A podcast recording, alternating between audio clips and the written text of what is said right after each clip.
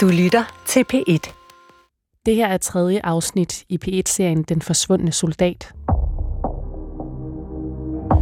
Jorden gunger og ryster. Jord og sten og kvalm og krudtdamp hylder det hele i røg. Og dækninger har vi ikke. I sidder presset ind mod væggen. Stålhjelmen ned om ørerne og hendes oppakning stablet op til dækning for bryst og underliv. Gas, gas, brøles der. En tyk, sort kvalm fylder hele graven, som man knap kan ånde. En kommer styrtende gennem graven. Spader, spader, råber han. Tre af hans kammerater ligger levende begravet. Men det er jo helt vanvittigt. Jeg sidder sammen med Jens på hans hotelværelse i Det Frankrig. kan kun gå en vej. På en hjemmeside har han fundet en gammel regimentsbog. Det er jo ren nedslagning. I bogen er der en meget detaljeret beskrivelse af de kampe, som Christen deltog i den dag han forsvandt. Der stod der Geris Strasse. Første kompani fik den 7. august. Det er dagen før Christen forsvinder. Der fik de befaling til at besætte Pys Riegel. Christen var bror til Jenses farmor, og familien fandt aldrig ud af, hvad der skete med ham dengang. Det er det, mig og Jens har taget til Frankrig for at finde ud af. Og så var de dårligt kommet frem, før de blev sendt til Sollenværke. Regimentsbogen kan nu fortælle os præcise detaljer om timerne op til Christens død. Vi kan helt konkret se, hvilken skyttegrav han kæmpede i. Jeg vil lige prøve at lede efter, øh, om der er nogle kort også, vi kan bruge i det her. Ikke også? Det lyder, det er da en god idé. 20. juli 1916. Kære forældre.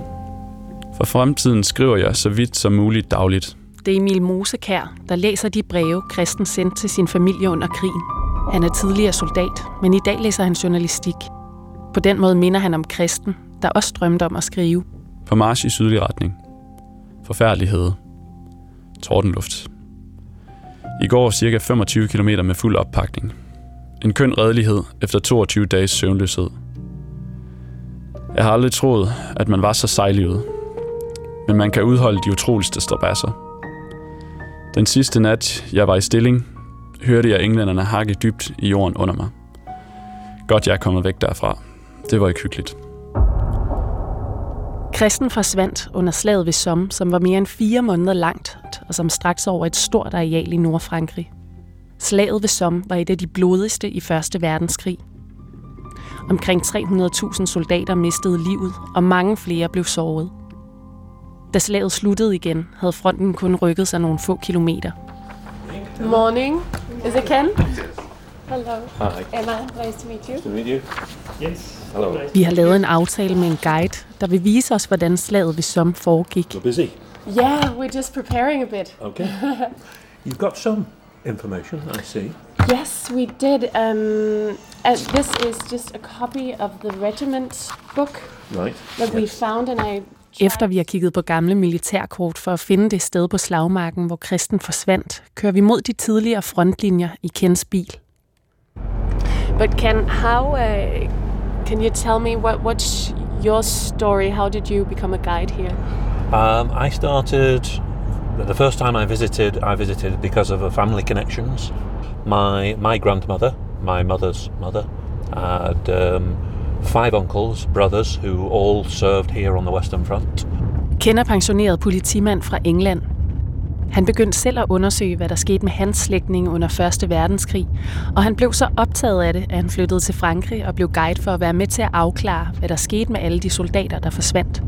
The more you learn about the First World War, the more you realise what a huge subject it is. So the politics, the the the background, the uh, the, the the stories of the individuals. There are just so many stories. I walk into a cemetery where there are maybe 500 graves, uh, and you you realise that there are 500 stories in that cemetery. Um, you could spend the rest of your life researching the story of just the men in one cemetery. And there are hundreds, thousands even, of cemeteries. So, Vi kører til et sted, hvor landskabet er bevaret sådan, som det så ud under 1. verdenskrig. Det er et landskab med bløde bakker, og gennem bakkerne skær høje rækker af fyrtræer. if you follow the line of trees to the right, just for about 70, 80 meters. And then you look in that direction is, is the German front line. So from here, the attack goes down through the trees and up the hill towards the German. The Germans usually are on the top of a hill. Tyske skyttegrave zigzagger sig gennem det grønne græs, og der er ikke langt over til de britiske skyttegrave, der gør det samme. The front line trench for the British soldiers is the one about 40 meters into the field there. I midten ligger ingenmandsland, hvor der stadig er store fordybninger de steder granater slog ned. En granatsplint suste lige forbi mit øre og huggede ned mellem mine fingre. Og til tider var det sådan, at der kom en to-tre granater i sekundet. Da pludselig, inden vi vidste af det, gik stormen løs til højre for os. Der blev et frygteligt knitter og knatter. Et kompani sprang op i graven og stormede frem under hurraråb. Hister her sejnede en. Andre let sårede lidt tilbage.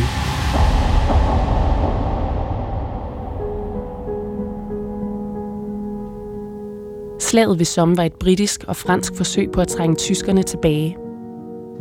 I en hel uge op til angrebet bombarderede britterne de tyske skyttegrave med halvanden million granater for at gøre dem nemme at indtage. Every British gun is firing as fast as it can, as many shells as it can, and then suddenly it stops. Om morgenen den 1. juli kl. 7.30 bliver der stille over hele fronten. It must have been the, the most deafening silence. Det er en af årets første sommerdage, og man kan høre lærken synge. Britterne har indstillet bombardementet, og nu begynder de at sende soldater i tusindvis op ad deres skyttegrave, som de kalder trenches, og over mod de tyske stillinger. They see the British soldiers start to climb out of the trenches, form lines, and the German soldiers said it looked like they were on they were on a parade ground. They're, they're, they're forming lines, they're making sure it's all straight, and then they start to march across no man's land. Men britterne har overvurderet effekten af bombardementet. Tyskerne har overlevet med deres maskingeværer dybt nede under jorden, og nu kommer de op til overfladen. And the Germans just load the machine guns and start to fire at them. They start to cut down the British soldiers. No one is shooting back at the Germans. And the German soldiers said, We didn't have to aim our rifles. Nobody's shooting back at us, so instead of being in the trenches, some of us stood on top of the trenches and just aim. And you just fire in that direction and you will hit a British soldier. Because there are so many of them. If you miss one in the first line, you'll hit somebody behind him or somebody behind him. And by the middle of the morning, across this ground here, you would have seen hundreds and hundreds and hundreds of British soldiers lying out there. No one, no British soldier got to the German trenches. Bare på den første dag bliver 60.000 britiske soldater såret, og 20.000 dør. It was, it was a massacre. Uh, and some of the German soldiers said later, we just stopped shooting because we were sick of shooting at people.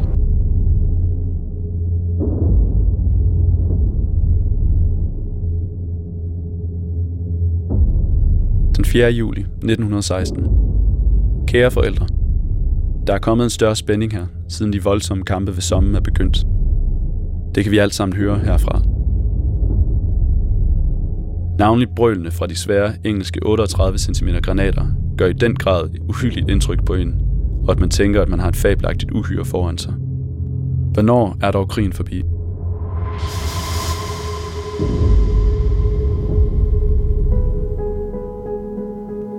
For kristen ender krigen under slaget ved Somme. Selvom den første dag i slaget var en katastrofe for britterne, så overvejer de ikke at droppe offensiven. De skifter i stedet for strategi. Oprindeligt ville de overmande tyskerne hurtigt. Nu vil de slide dem op. De efterfølgende måneder bliver karakteriseret af hårde britiske angreb, der bliver besvaret af lige så hårde tyske modangreb. So, yeah, exactly. Da kristen forsvinder, er det netop i et tysk modangreb. It's, Yeah. it's, It's, it's here, I think. Yeah. It's, it's this. Kristens kompani, der er en del af reserveinfanteriregiment nummer 86, 86 regiment. This is the area they are defending. for at vide, at de skal storme og holde en skyttegrav, som englænderne har indtaget aftenen i forvejen. Oh, we are very close to. the grave. Yes. Yeah. Yeah. All right, we're here then. Yeah. Actually, now that we are here, I would like to talk to you, Jens. I would like to. Um, I think if we can just like take a stroll, like a walk Down this way, and Yeah. then maybe you can rest a bit again. Fine. Yeah. And then, because then I think we will also um, read a little bit from the regiment book and Yes, everything. So, yes, uh, so yeah. it may it may take a little time, but okay. Uh, okay, that's good. That's okay for Yep, you. That's fine. Okay. yeah. Good. Thank you.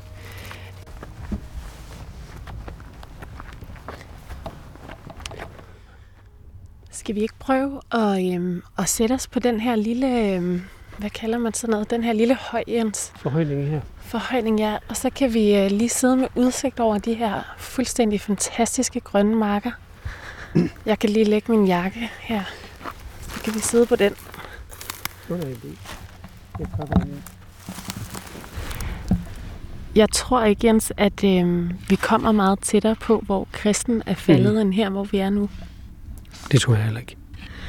Skal vi så ikke prøve... Øh, vi har printet noget af den her regimentsbog ud. Skal vi ikke prøve at læse, hvad det var for, øh, for nogle kampe, han var igennem til allersidst, og muligvis der, hvor han omkom her? Det kan vi godt. Vil du læse op, Jens? Ja. Vi er nu den 8. august 1916. Den dag, hvor kristen forsvinder. Løjtnant Talemann sender melding om, at graven vil være umulig at holde, hvis trommehilen fortsatte. En time senere kommer ordonansen blødende og med svirende ansigt tilbage til kompaniføreren. Bataljonen har givet ordre til, at stillingen skulle holdes til sidste mand. Det er Kristens kompani. I halvanden time har vi holdt ud. De fleste sager er begravet af jord. Så stålhjelmen ned om ørerne, kroppen bøjet sammen og afsted. Over bjerg og dal i graven. Gudskelov. Her er der roligere, og her er graven til at være i. Selv har man en mærkelig ro og beslutsomhed. Den kommer, når man har ligget her et kvarters tid.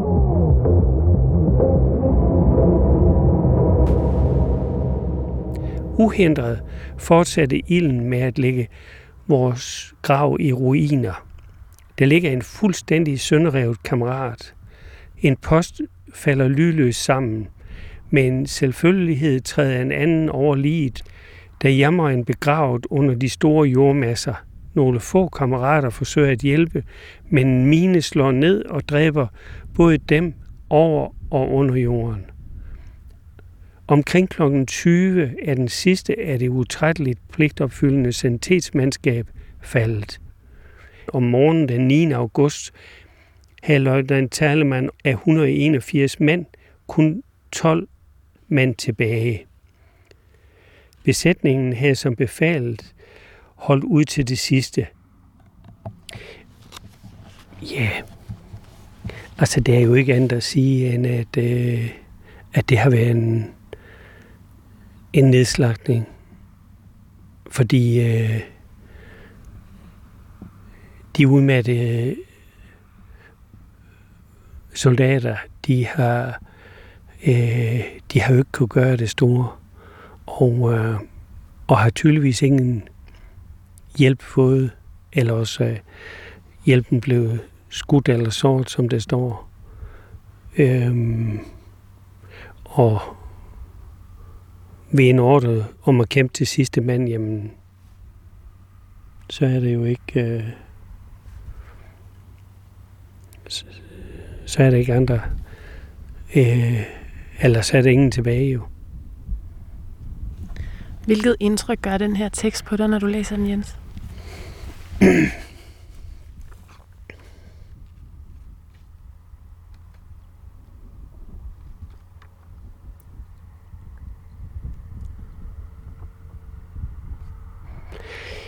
Jamen, øh,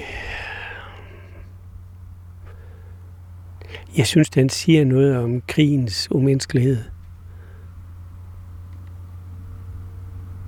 Igen, nu sidder vi her. Solen skinner. Himlen den er blå. Og vi sidder foran sådan et øh, landskab, hvor der er en stor mark lige foran os med nysået korn. Kristen står for, øh, for et positivt livssyn. Og øh, et livssyn, hvor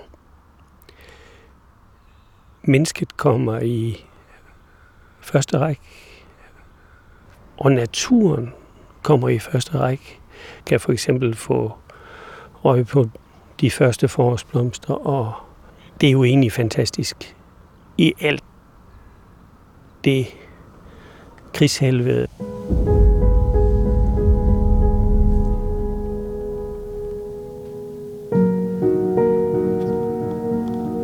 Det er en ren lykke, at vi har haft det dejligste sommervejr i al den tid. Men nu er himlen grå, og det vil ikke være rart, om vi nu fik regn. For så ville det blive et frygteligt pløre at vælte sig i. De sidste 14 dage har været særligt hårde, da vi i den tid har måttet campere under åben himmel. En nat under åben himmel vil sige en søvnløs nat. Der ligger man og tænker på, hvordan man har haft det, og hvordan man kunne have haft det, når der ikke var krig. Og kommer man dog til at sætte pris på et hjem, her hvor man flakker rundt som en fredløs mand. Skal vi gå tilbage mod? Ja, det synes jeg, vi gør.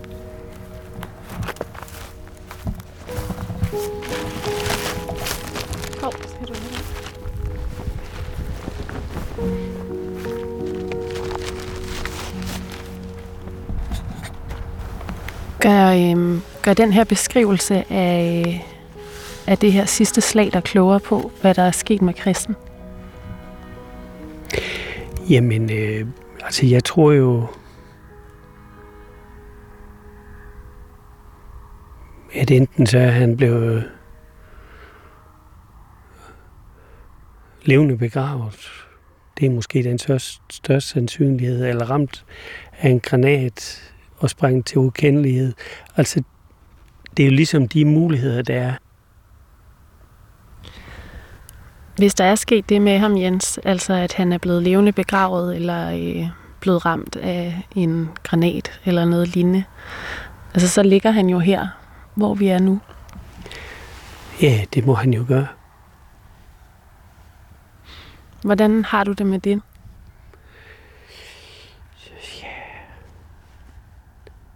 Blandet, blandet.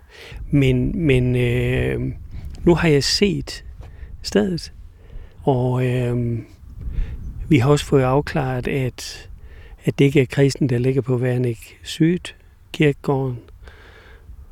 Jo, jeg, jeg synes, der er, en af, der er noget mere afklaring, men øh, men jeg tror, at det skal lige have lov til at bundfælde sig. Ja, altså det har ligesom ligget jo i, i vores familiekrønike, at øh, familiehistorie, ikke også, at, at øh, så var der kristen, som, som forsvandt her 8. 8. 16 ved slaget i som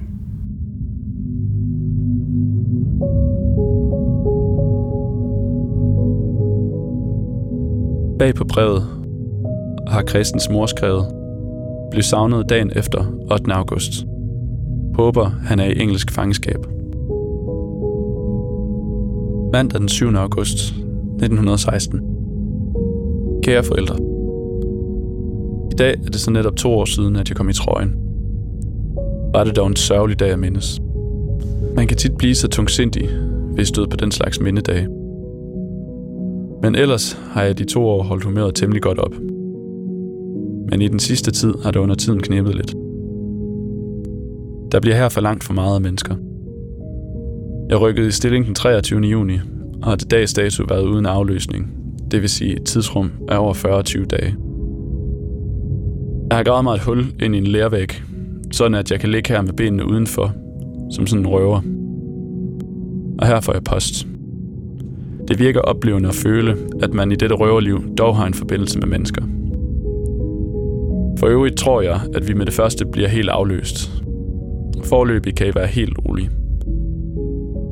Jeg vil ikke mere at skrive om. Til slut mange kærlige hilsner fra Eders hengivende søn, Kristen.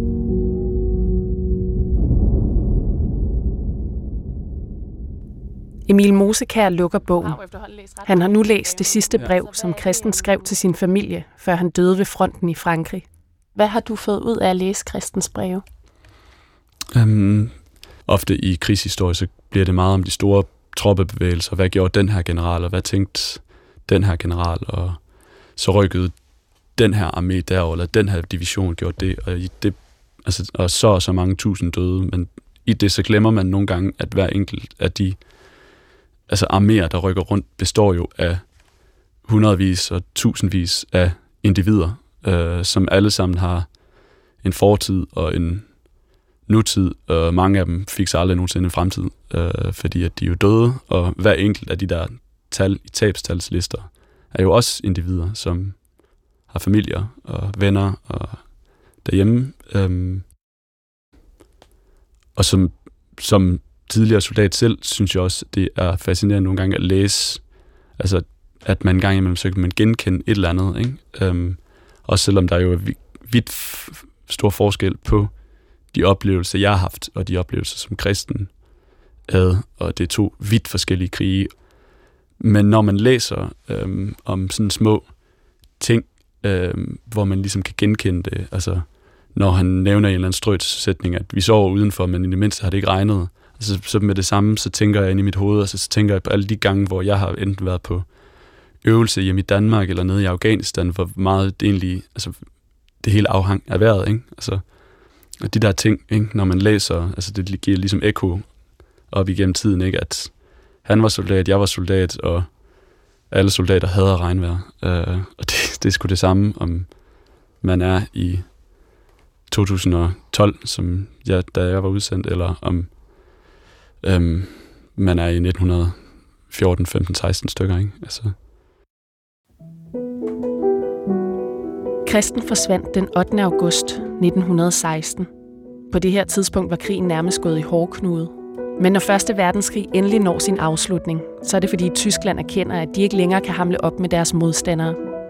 Krigen har tæret på den tyske befolkning på hjemmefronten, og på slagmarken er englænderne brudt igennem de tyske frontlinjer med kamptanken, som de har udviklet under krigen. Første verdenskrig er forbi. Det her tidspunkt længtes kristen efter i mange af sine breve, men han nåede ikke at opleve det. Nu er vi på vej hjem i flyet, og der er lidt flere ting, der har bundfældet sig hos Jens. Har du fået nogen afklaring på den her tur, Jens? Ja, det synes jeg. Jeg har øh, tænkt meget på den her tur, fordi egentlig har det været et, et ønske at komme ned og se området ved som lige siden jeg læste bogen, da jeg var student, og øh, det har været sådan en blanding af, at det har ligget i baghovedet som et, et ønske, men samtidig så har jeg måske også frygtet lidt, øh, været lidt skræmt over. Øh, det er ligesom at gå ind i noget, hvor, hvor man kender slutningen og kender det tragiske i, i, i slutningen.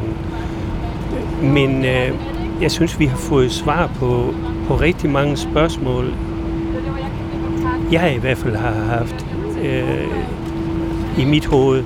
Jens har fået svar på nogle af de spørgsmål, han har haft til, hvad der skete med kristen under krigen. Men kristen var bare en ud af næsten 10 millioner soldater, der ikke kom hjem, og som efterlod en familie i sorg. Så må ikke, vi skal sige farvel her? Jo, men vil du være? Hej, Jens. Ha' det rigtig godt, og tak for en fantastisk tur. Imens Jens tager hjem til Ribe, vil jeg forsøge at finde ud af, hvilken betydning det her enorme tab af menneskeliv fik, og hvad det var for en verden, der stod tilbage, da krigen sluttede i 1918. Det er næste og sidste afsnit af Den forsvundne soldat.